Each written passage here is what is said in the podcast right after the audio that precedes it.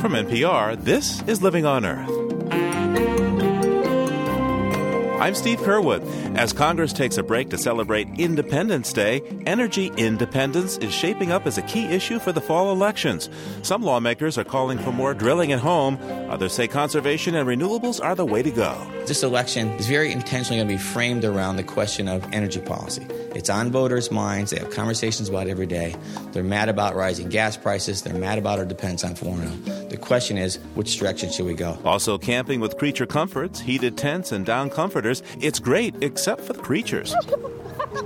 Oh, we've been attacked by birds. Deluxe camping has gone to like not so deluxe. We had a dead bird on our doorstep this morning. It's fine. We'll have those stories and more this week on Living on Earth. Stick around. Support for Living on Earth comes from the National Science Foundation and Stonyfield Farm. From the Jennifer and Ted Stanley studios in Somerville, Massachusetts, this is Living on Earth. I'm Steve Curwood. As members of Congress head to their home districts for the July break, they seem to have one eye on the price of gas and the other on the calendar. November 7th, Election Day, is just around the corner, and energy is shaping up as the key domestic item on voters' minds. Republican leaders want more offshore drilling to increase domestic supplies of oil and natural gas. Leading Democrats say Americans would be better off using more renewable fuels and conservation. Which argument will appeal to voters who are paying near record prices at the pump? The answer could tip the balance of who controls Congress. Living on Earth's Jeff Young reports from Washington. For 25 years, most of the U.S. coastline has been off limits to offshore drilling. But in fiery debate in Congress, California Republican Richard Pombo told the House of Representatives that should end. I'm telling you, it's time to stop saying no. It's time to move forward with energy policy that makes sense for all of America, not just a small group of special interests who want to destroy our economy. And the House agreed the close vote would end the moratorium on offshore drilling in favor of a bill to let states decide whether they want oil rigs offshore. Critics say that tilts the playing field, making it easier to allow drills than to keep them out. Democratic House Leader Nancy Pelosi of California says it's also an unbalanced approach to energy. When we talk about reducing our dependence on foreign oil, when we talk about that, we talk about alternative energy. It's not just about drill, drill, drill. But so far, drilling has ruled in the House energy debate. In addition to the offshore vote, the House also voted to open the Arctic National Wildlife Refuge, known as ANWR, to oil and gas exploration. Neither bill is likely to pass the Senate, but both were symbolic victories for House members who want to show voters they're doing something about energy prices by increasing energy supply and both bills were championed by Richard Pombo, who chairs the powerful Committee on House Resources. The underlying issue here is, is how do we increase domestic production of, of energy uh, in order to meet what is a very real crisis that, that we're going through. And you know, part of that is ANWR, part of it is the deep sea uh, oil and gas exploration. Um, you know, over the last 30 years, we have locked up more and more of our own resources, and as a result of that, have become more dependent on foreign countries for, for our energy. Pombo's push to open more federal land to extraction wins him support from the oil and gas industry, which has given him nearly $230,000 in campaign cash. It's also made Pombo an election year target for environmental groups like the League of Conservation Voters. League Director Gene Karpinski is betting a good chunk of his group's resources on a campaign to defeat Pombo and a half dozen other lawmakers he calls the Oil Slick Seven. Karpinski's happy to have an environmental issue foremost in voters' minds and says energy issues could be the deciding factor in many races. This election is very intentionally going to be framed around the question of energy policy. It's on voters' minds. They have conversations about it every day. They're mad about rising gas prices. They're mad about our dependence on foreign oil. The question is, which direction should we go? Should we drill and destroy our most beautiful lands, or, we should, or should we move forward for clean, renewable energy policy? Democrats think the energy debate could fuel their run to take control of Congress. Republicans hold the House by just 15 seats and the Senate by just six. South Carolina's James Clyburn says Democrats will use the summer to remind voters what's happened to energy prices with Republicans in control. We've got $3 per gallon of gasoline. We've got $9 billion in subsidies to the oil companies, and Democrats are seeking new directions for our energy program. Poll after poll shows energy prices among the top voter concerns. But it's less clear who benefits. Does a voter paying three bucks for a gallon of gas support a Democrat's ideas on energy efficiency or a Republican's plan for more drilling? The American Petroleum Institute put that question to some focus groups. The API lobbies for the oil and gas industry. Spokesperson Lisa Flavin says the higher the price, the more willing people are to support drilling. So now what we're seeing is a bit of a shift. With the high gasoline prices, people are saying, yeah, you know, we need to reevaluate that. And yeah, we need to look to America to develop our own supplies. Environmental groups say most people still don't want offshore drilling, and they point to polls showing most Americans oppose drilling in the Arctic refuge and instead favor alternative energy and more fuel efficient cars. Sierra Club executive director Carl Pope says high prices probably don't change minds so much as draw attention to the issue. It doesn't fundamentally, if you look at, at, what the public wants, the public still believes that renewable energy is much better than oil and gas. The public still doesn't want to see more nuclear power. So, what this creates is pressure on legislators and politicians to act. Whether they act wisely or not is always the question. And what's happening right now is here in this town, they're not. But what high gas prices do is put the issue on the agenda. If Pope is right about that, it means candidates will face an energized electorate and a lot of questions about how the country will satisfy its appetite for fuel. For Living on Earth, I'm Jeff Young in Washington.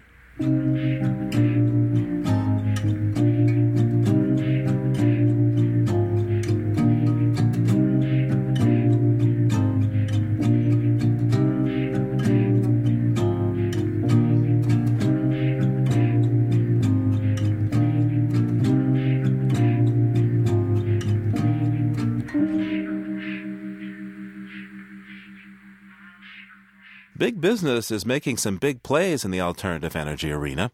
Oil giant BP is teaming up with Caltech to make cheaper solar cells using nanotechnology. The company believes the novel process can help relieve the current worldwide shortage of silicon. And just when we were getting used to putting ethanol in our tanks, now there's a new biofuel coming down the pike. BP and DuPont have announced plans to start selling butanol. Now, if butanol sounds a lot like ethanol, it is. They are chemically related, but butanol delivers more miles to the gallon, it's not corrosive like ethanol, and it can be burned in gasoline engines without modifications.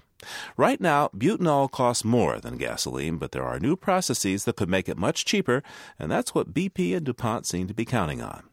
Andy Aden is a process engineer at the National Renewable Energy Lab in Golden, Colorado, and specializes in biomass energy sources. Andy, thanks for joining us. Thank you, Steve. So, Andy, BP and DuPont say they're going to start selling this next year in Great Britain, but I'd never heard of butanol until they announced this deal. Um, I think it's actually caught quite a few people off guard, and people are asking the questions Should I be interested in this? Why is this special? Uh, how close is this to ethanol? How different is this to ethanol? I think it's got a lot of people asking a lot of questions, but I think that's a good thing. What's really exciting about butanol?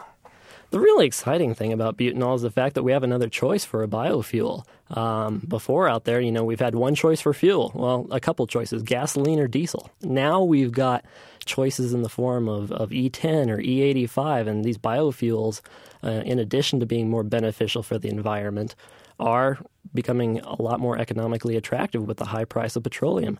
Now you've got butanol coming onto the scene, and, and it gives consumers and even larger spectrum and diversity of choices for fuels. And that's something that we've never had in the United States before. And so it's really exciting. How is the biobutanol that BP and DuPont are talking about? How is this different from the butanol being uh, produced in the United States now by the chemical companies? Well, like uh, butanol is currently produced from petroleum, specifically from either propylene or ethylene. DuPont is looking to do it biologically, doing it from biomass sources, either corn stalks and husks, or corn or sugar beets, something along those lines. It's through a simple fermentative process that's actually been around for quite some time. Uh, this was done commercially, you know, back in the early 1900s through the 1950s uh, to produce not only butanol but other solvents as well, acetone, ethanol and other byproduct organic acids and such. So the same process that makes butanol, in fact, can be used to make ethanol, huh? Well, for biobutanol, and, and, it's produced by a fermentation the same way that ethanol is produced by a fermentation. You just simply use different organisms. For ethanol, using a yeast, butanol is produced using a bacteria. Uh, explain for me, though, what the difference would be for consumers who go for these products. If there's ethanol coming out of one pump and butanol coming out of another, what's the choice that I should make as a consumer? Well, maybe that's the case of asking the question of what benefits does butanol have over ethanol and vice versa. Butanol has a higher energy content than ethanol, pretty close to gasoline, within 85 or 90 percent. So you don't get into the lost fuel mileage issues that you do potentially with ethanol.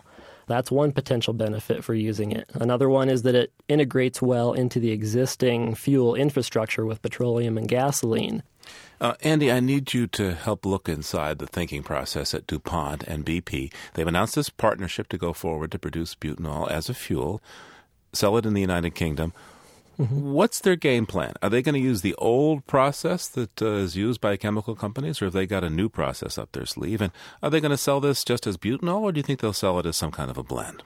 If I were to get into their minds, I would say they'd probably be starting at some sort of you know fuel blend uh, to meet the EU requirements for 2010 to be able to do it in the time frame they're talking about, which is in, within the next couple of years, they're going to have to use existing technology, perhaps tweaked, I guess is how they would probably say it, but it's going to be mostly based off of past research.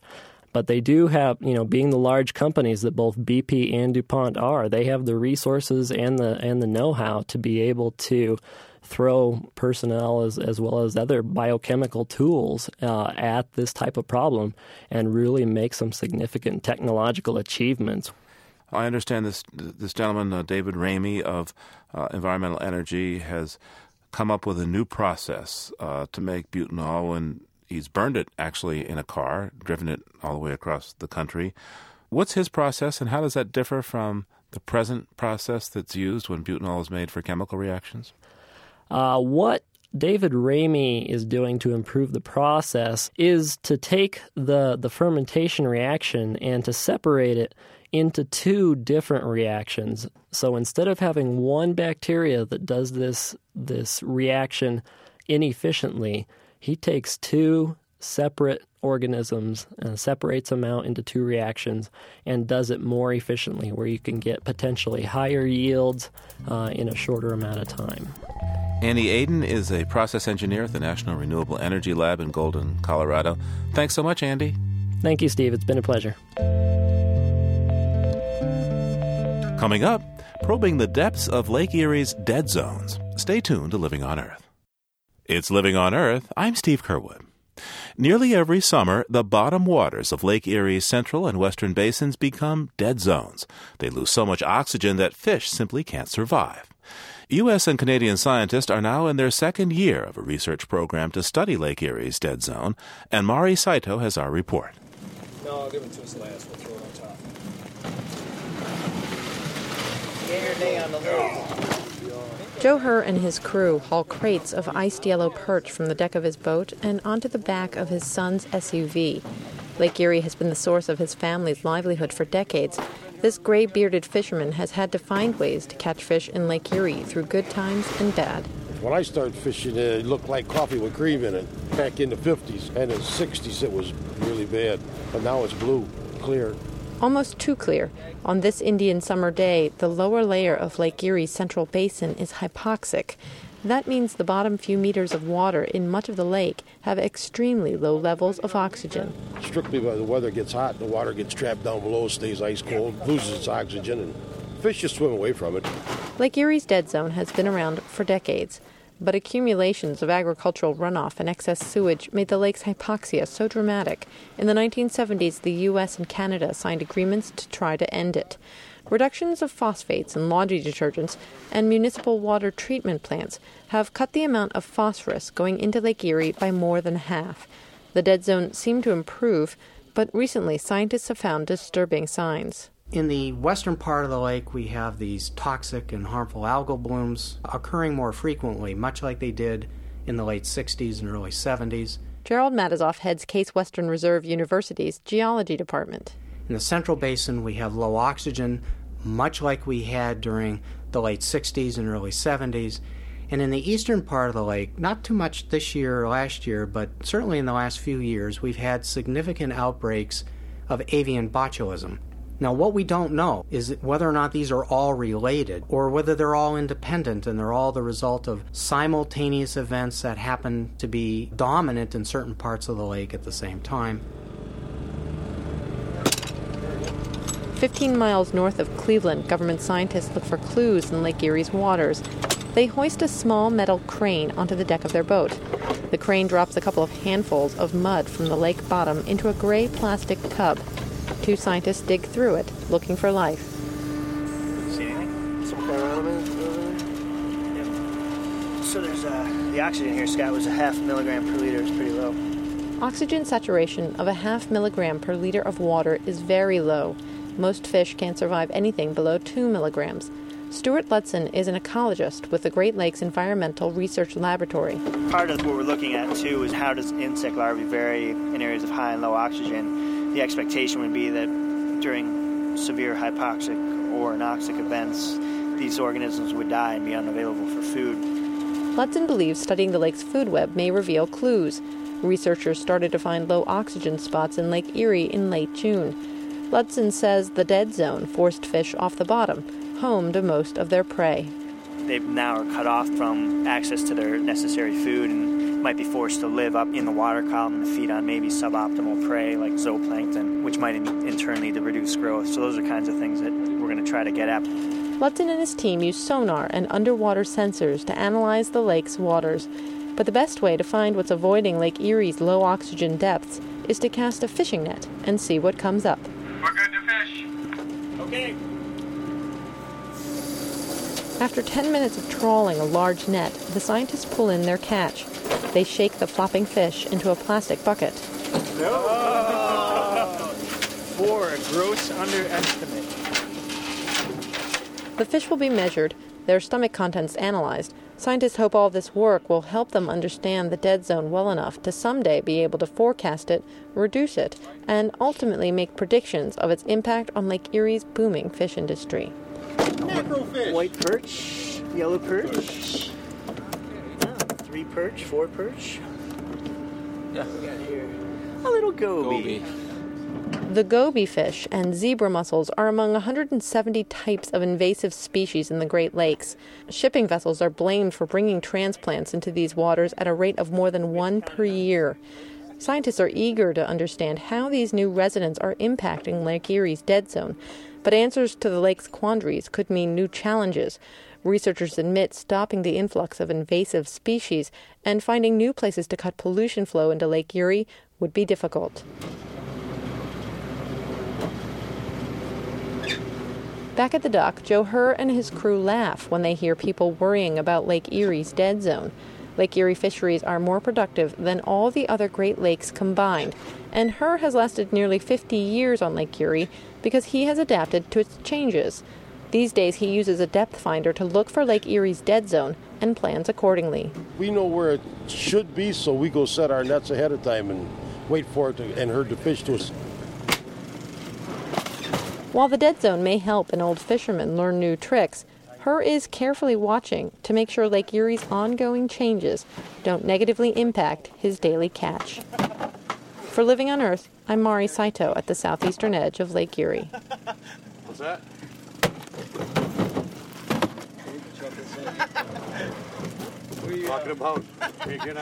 Fishermen all along the eastern seaboard won't soon forget the 1980s, a time when lines came up empty for striped bass.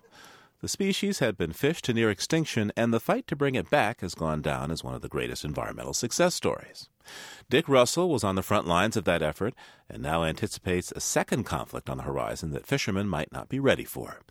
He's an environmental journalist and author of Striper Wars, an American fish story. I went out on the water with Dick Russell near Woods Hole, Massachusetts, and asked him what it took to bring the fish back. Eventually, it took pretty much a complete shutting down of all the fishing along the Atlantic coast. Striped bass migrates uh, from North Carolina all the way to Maine, sometimes even to Nova Scotia. And uh, then eventually the state of Maryland, uh, which is where the, most of the stripers on the Chesapeake Bay, uh, uh, excuse me, on the Atlantic coast come from, um, declared a five-year moratorium. And when they shut down the fishery in the spawning grounds, um, I knew that that was gonna that was gonna do it. That's, I didn't know the fish would ever come back to the extent they have today, but it took a near total shutdown of uh, the entire Atlantic coast fishery to uh, to do it. Now, one of the people that was involved uh, in the bass recovery effort is what a postman. His name is Jim White, and I understand he has a whale of a tail. He really does. It's it's one of those magical stories that kind of has no explanation, and um, he had become bitter enemies with a sports fisherman who owned a bait and tackle shop named uh, Joe Malika.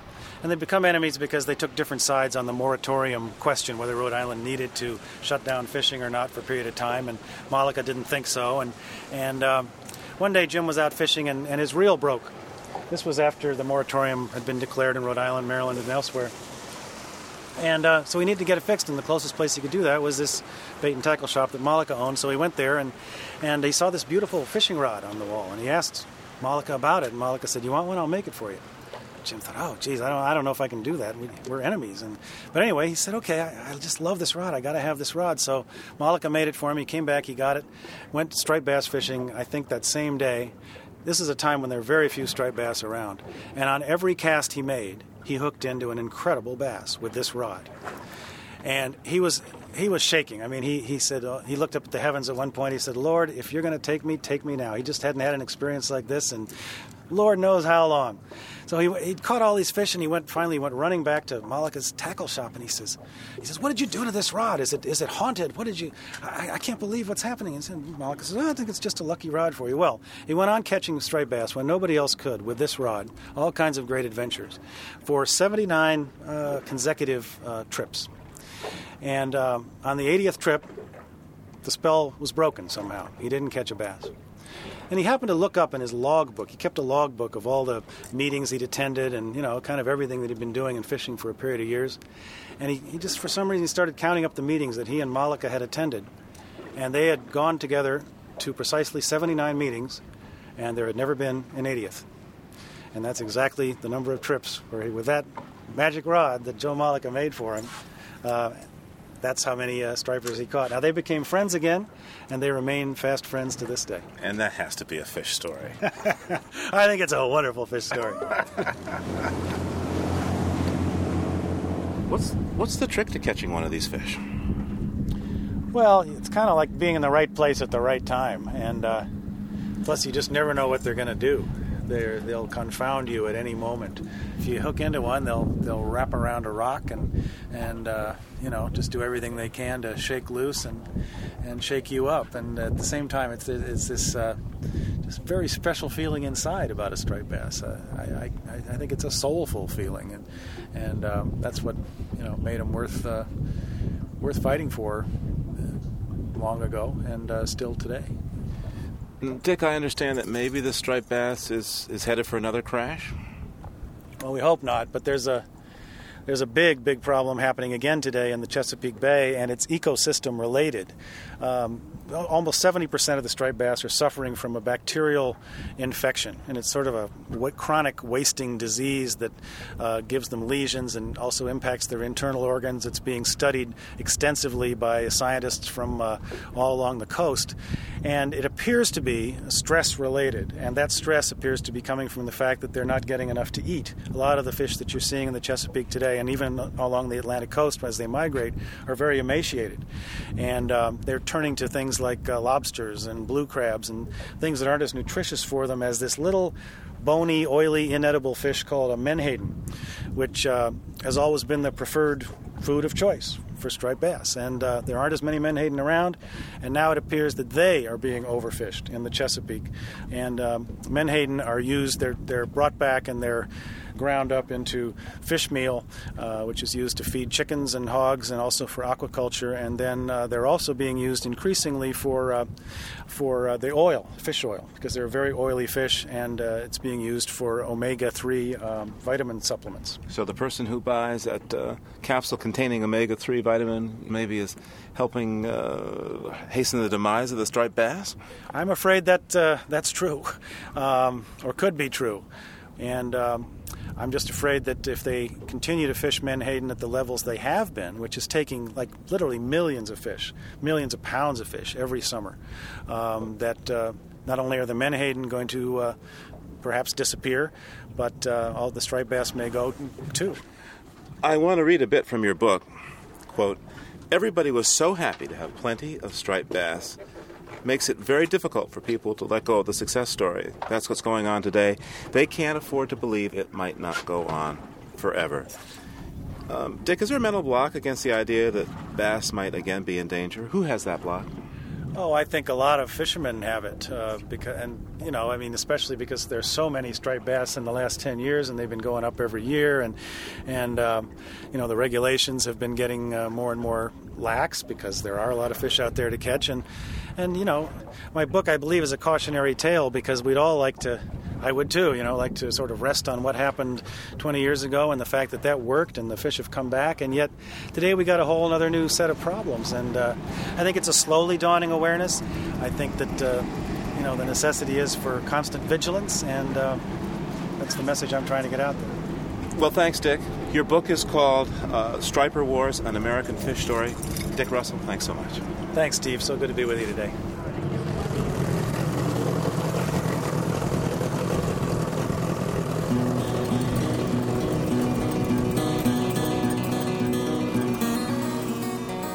Now, it used to be that camping divided the hardy and daring from the shrinking violets. Cold water, latrines, and nights on hard ground were all part of the fun of roughing it. But campground managers say few of us care to go that route anymore. Camping is changing, and there are now luxury campsites that provide all the comforts of home, if your home comes with room service, that is. Robin White has our report on today's Pampered Campers. As a backpacker, I have to admit I was skeptical when I heard about Costanoa. It's a high end campsite on the spectacular central coast of California. Here, for about 18 times the cost of a Forest Service campsite, you can sleep out under canvas in a luxury escape with heated mattress pads and a hot tub to soothe your aching muscles. Manager Daniel Medellin says many of his customers are in what you might call mixed marriages. We have a lot of couples that have come to visit us where one of the party, and you really can't distinguish whether it was the guy or the gal that wasn't so comfortable with camping, but there's a happy medium. You get the outdoor experience, and then you're able to enjoy some creature comforts at the same time. Creature comforts like restrooms with heated floors, queen size beds with down comforters, terry cloth robes, and fancy smelling soaps and shampoos. Outside one tent cabin, some campers who don't usually get close to nature are right now experiencing it firsthand. Where are you from? Marin County. And what's your name? Christine Miller. Okay, Christine. Um, so, oh, we've been attacked by birds.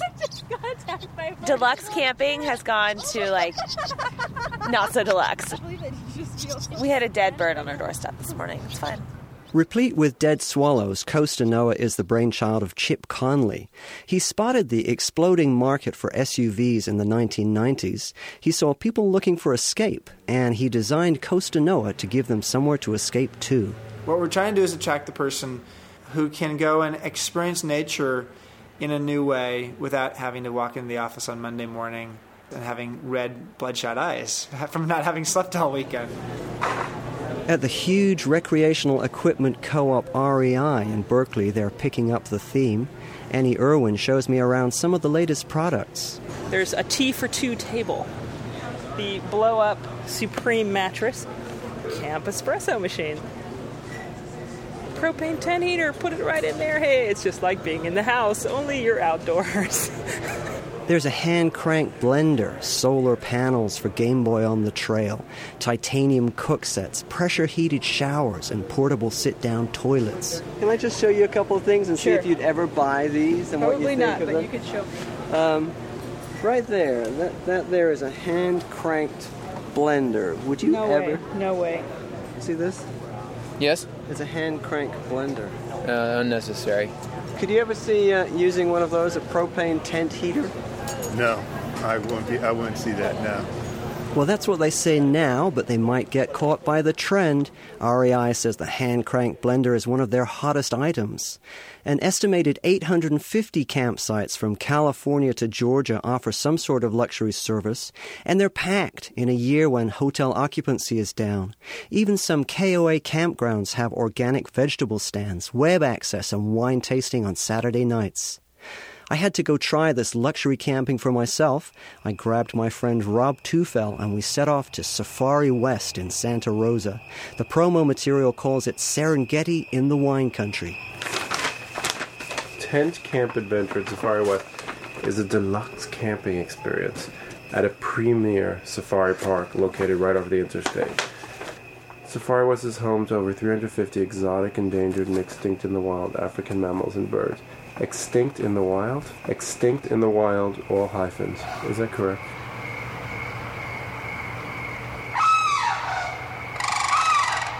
In the morning, we woke up to the sight of nine giraffes wandering across the field, only 20 feet from our tent cabin. Kelly Verhoog said it wasn't camping, but she liked it anyway. If it's not camping, what is it? pretending you're going to Africa. Last night, sitting in the tent cabin, I guess they call it, you know, I was looking at my husband sitting there and I was like, it's like I'm looking at Ernest Hemingway or something. We've been taken back in time, and, you know, this is kind of how you would picture it.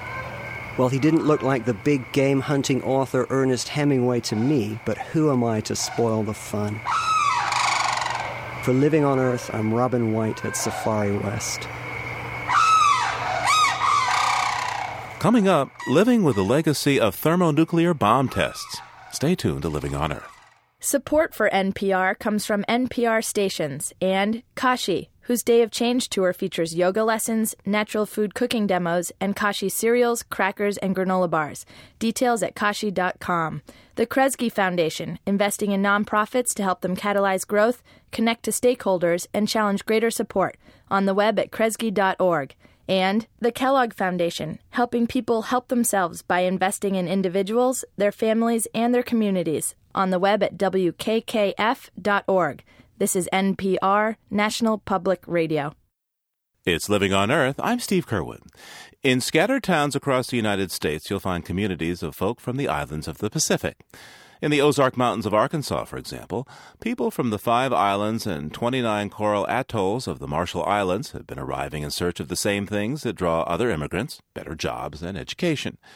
But the Marshall Islanders also bring something else memories of the 67 atomic and thermonuclear weapons tests staged there between 1946 and 1958.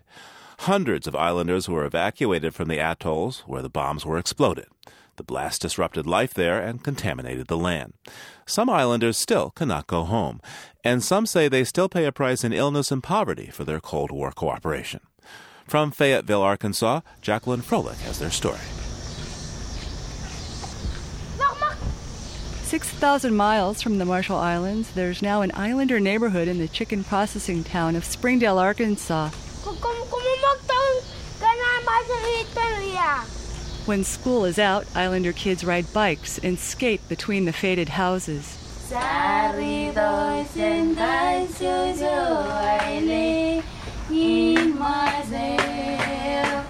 Sitting on a sofa in an open garage, two islander women sing to eight children, playing quietly at their feet.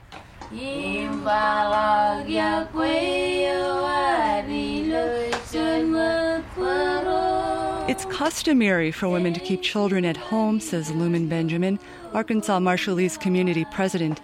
Benjamin's home, like others here, is decorated with lots of island mementos, cascades of artificial flowers, and family photographs. He concedes that islanders are here by choice, but maybe not first choice. I miss the water, clear water. I miss the oceans. I miss fishing. I always fish every day. There are many other things that really different from back we don't have any. I haven't seen any sailing canoes over here. That's our main transportation back. Back home, Benjamin taught elementary school.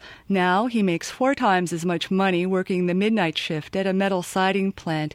He says it took a while to get used to the lakes, mountains, shopping centers, even the streetlights. And he alludes to another draw besides jobs. The hospitals, they're really big and they're really, as another main reason, some of the people want to come over here. They want to be near the these big hospitals because of their uh, sicknesses and these things. Benjamin's family is originally from the Marshall Islands Bikini Atoll, where in 1954 the United States conducted its biggest test, a 15 megaton hydrogen bomb. The operation, codenamed Bravo, was one of many detonated on Bikini, as well as Enewetak Atoll. The explosion was equivalent to a thousand Hiroshima sized bombs and pulverized large portions of coral reef, irradiating the land and sea. The U.S. Navy, along with Atomic Energy Commission personnel, evacuated people, including Benjamin's family, from test sites like Bikini before the tests. They were allowed to go back 20 years later, but then it was determined that drinking water on Bikini was still too radioactive, so six years after that, islanders had to leave once again. In the meantime, some may have received a dose. Right now, I have a lot of aunties and and also uncles they died. They they had their sicknesses with them until they it's no longer they, their body cannot fight it anymore. They i got two this year they passed away. My sister also passed away last year because of cancers. The testing continued for more than a decade. Islanders on nearby atolls often were not evacuated during the tests. They were deemed to be at a safe distance. Former Marshallese Minister of Health Tony deBrum was a nine year old boy fishing with his grandfather on the beach of Likiep Atoll when he witnessed the Bravo test on the northwest horizon. First, the flash, uh, which at 187 miles away still managed to blind us. And then uh, I describe it as if we were standing under a glass bowl and someone poured blood on it. The, the whole sky turned red uh, this, the beach was red. The fish I had in my basket were red. My grandpa was red. His net was red. But I keep hearing him say, "Run, run, run to the house, run to the house." But I couldn't run. I was too scared.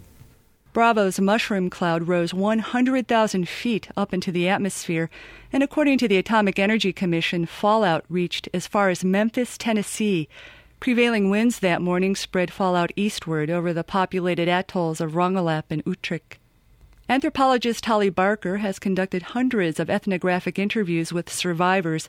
She serves as a senior advisor to the Marshallese Embassy the fallout from the weapons started dropping out of the sky. They describe it as like a powder, like a mist that made everything foggy and fell to the ground. And they didn't know what it was. They didn't know that it was radioactive fallout. And so they went and they ran to it and they touched it and picked it up and played with it and ate it. And some people would store it in bottles or put it in their pockets, or they just didn't know what it was and they didn't know that it was harmful to them. And so when it fell in their water and they drank that water or that fell in their food and they consumed the food, they didn't understand the connection between uh, starting to feel ill and the radiation. Reno James is one of about a hundred people still living who witnessed Bravo and experienced the fallout. He first felt the blast from inside his two-room thatched cabin on Utrik Atoll, downwind east of the Bravo shot. He was 16. And we was uh, hear the uh, noise, a big noise, and our island is shaking and it's lighting. Some of the uh, tree, the coconut fell down, and also after that, the powder is dripping down. And after a couple hours, the people become sick. And some people, like me, I was vomiting. It's very teachy. See, my grandfather, my father's uh, father, he passed away because he got so many kinds of sick. Something is come out on the skin and uh, just like a mumps is really big.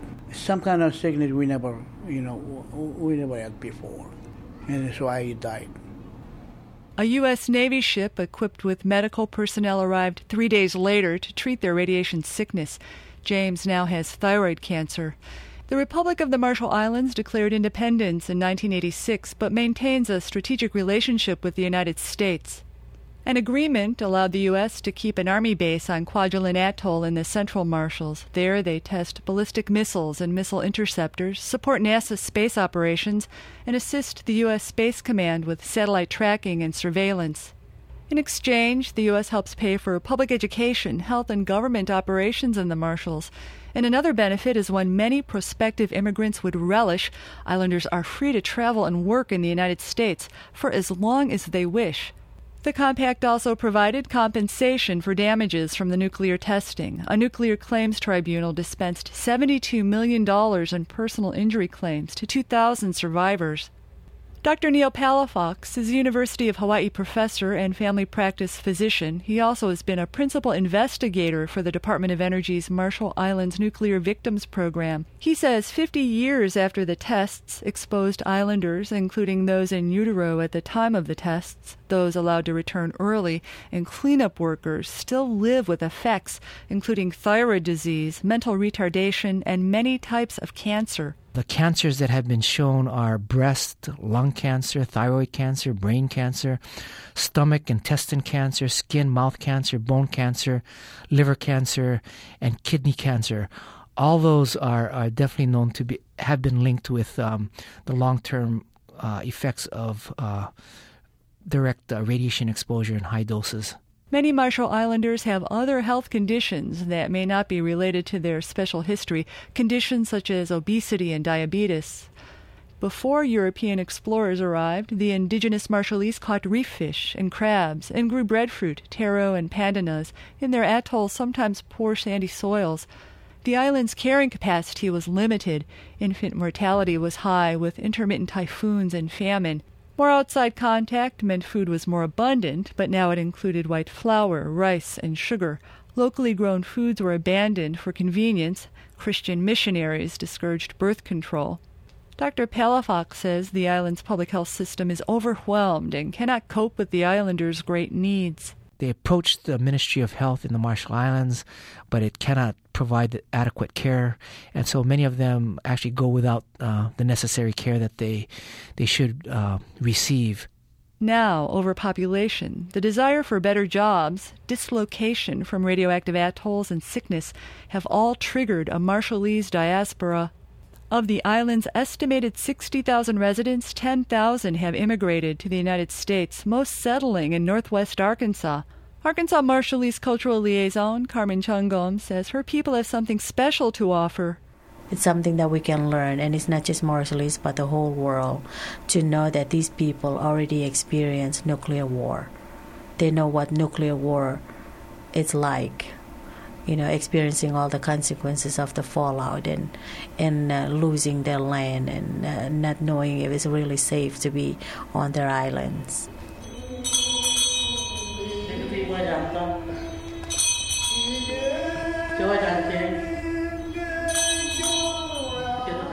In memory of those who have suffered and died from the testing, Chong-Gum organizes an annual Nuclear Victims Day in Springdale.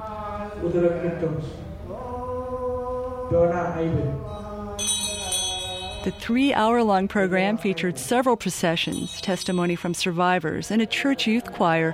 Hundreds of islanders of all ages showed up.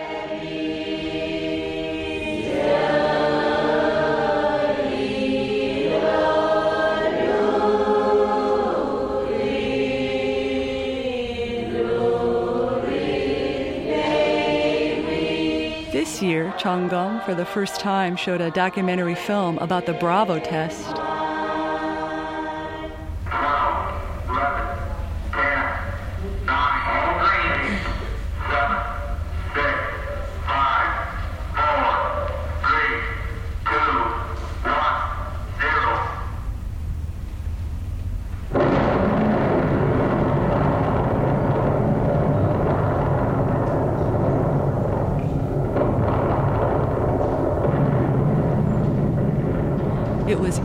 Watching islanders sitting motionless, watching themselves on the big screen. Most, like 17 year old Crystalani Jack, had never seen these unsettling archival images. How did it make you feel? It made me feel sad. Sad knowing that some of the people that was part of the Bikini Island couldn't go back to the Bikini Island because they had poisons over there, so they couldn't go back there to live in their own island. Do you think young people talk about this? Do young Marshallese talk about this? Yeah, everybody talks about it. Even young kids talk about it. I mean, it's a big thing that happened to the Marshall Islands. They don't, they don't want to forget it because it's what affected the people over at the Marshall Islands. Now, five decades later, the U.S. State Department says compensation to islanders directly affected by the test program should be considered paid in full. Former Marshallese Minister of Health, Tony deBrum, was a co author of the original compensation agreement. The problem is that the United States is trying to limit its liability to islands that it says were exposed when, in fact, now we know that many, many more than the four atolls were exposed. De deBrum is referring to the long held U.S. government position that only four atolls in the Marshall Islands were affected by the nuclear tests. New estimates by the National Cancer Institute, however, indicate that all of the Marshalls were exposed to radiation. NCI researchers testified before Congress they estimate 290 more radiation related cancers still to develop beyond 2004, especially among islanders who were children during the testing. The Marshallese government is asking for $3 billion in additional compensation. Mr. Chairman, I submit this is a much larger than a legal issue. This is a moral issue. In a packed Senate committee hearing, U.S. Congressman Eni Faleomavaega, ranking member of the International Relations Subcommittee on Asia and the Pacific, testified on the Marshall Islands' behalf. The fact is, the people of the Marshall Islands are still suffering severe adverse health effects directly related to our nuclear testing program, and they are still unable to use their own lands because of the radiation poisoning. We have a moral obligation to provide for health care, environmental monitoring, personal injury claims, and land and property damaged in the Marshall Islands. But Howard Krawitz at the U.S. State Department's East Asia and Pacific desk has a different view. Tape of his Senate testimony was not available, and he declined, through a spokesman, to be interviewed. But he said the United States recognizes there are serious and continuing public health and medical challenges for Marshall Islanders. But he said the United States will already spend $16 million in healthcare funds in 2005 in accordance with the compact. Since the 1950s, he pointed out, the country has spent hundreds of millions of dollars on health and environmental problems related to the nuclear tests. Krawitz testified that additional expenditures in the billions of dollars are not warranted. Back in Arkansas, physicians are getting used to seeing islanders in their clinics. One physician interviewed says practitioners are learning they need to admit Marshallese patients to hospital when they first get an infection. Their immune system, she says, seem to be compromised. To better serve Marshallese with their unusual health issues, providers have been gearing up.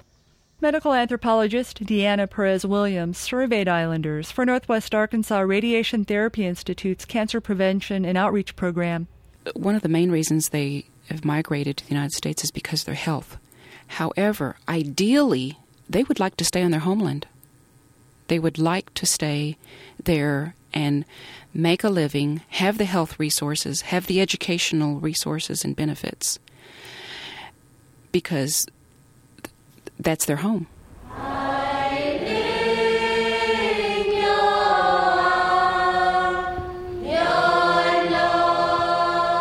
For now, these Pacific Islanders are choosing the Ozark Mountains as their home, away from home. For Living on Earth, I'm Jacqueline Froelich in Fayetteville, Arkansas.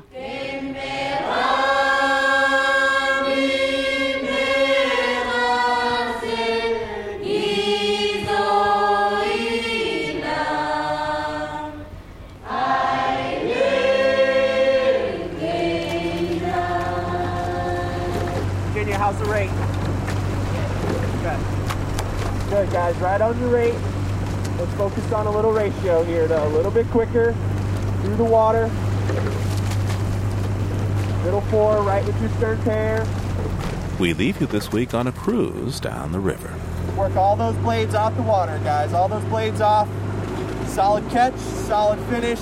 Every summer, Boston's best known river is a host to several crews, in fact. Dennis Foley captured the sounds of these long and pointed shellboats racing up and down the banks of the Charles River.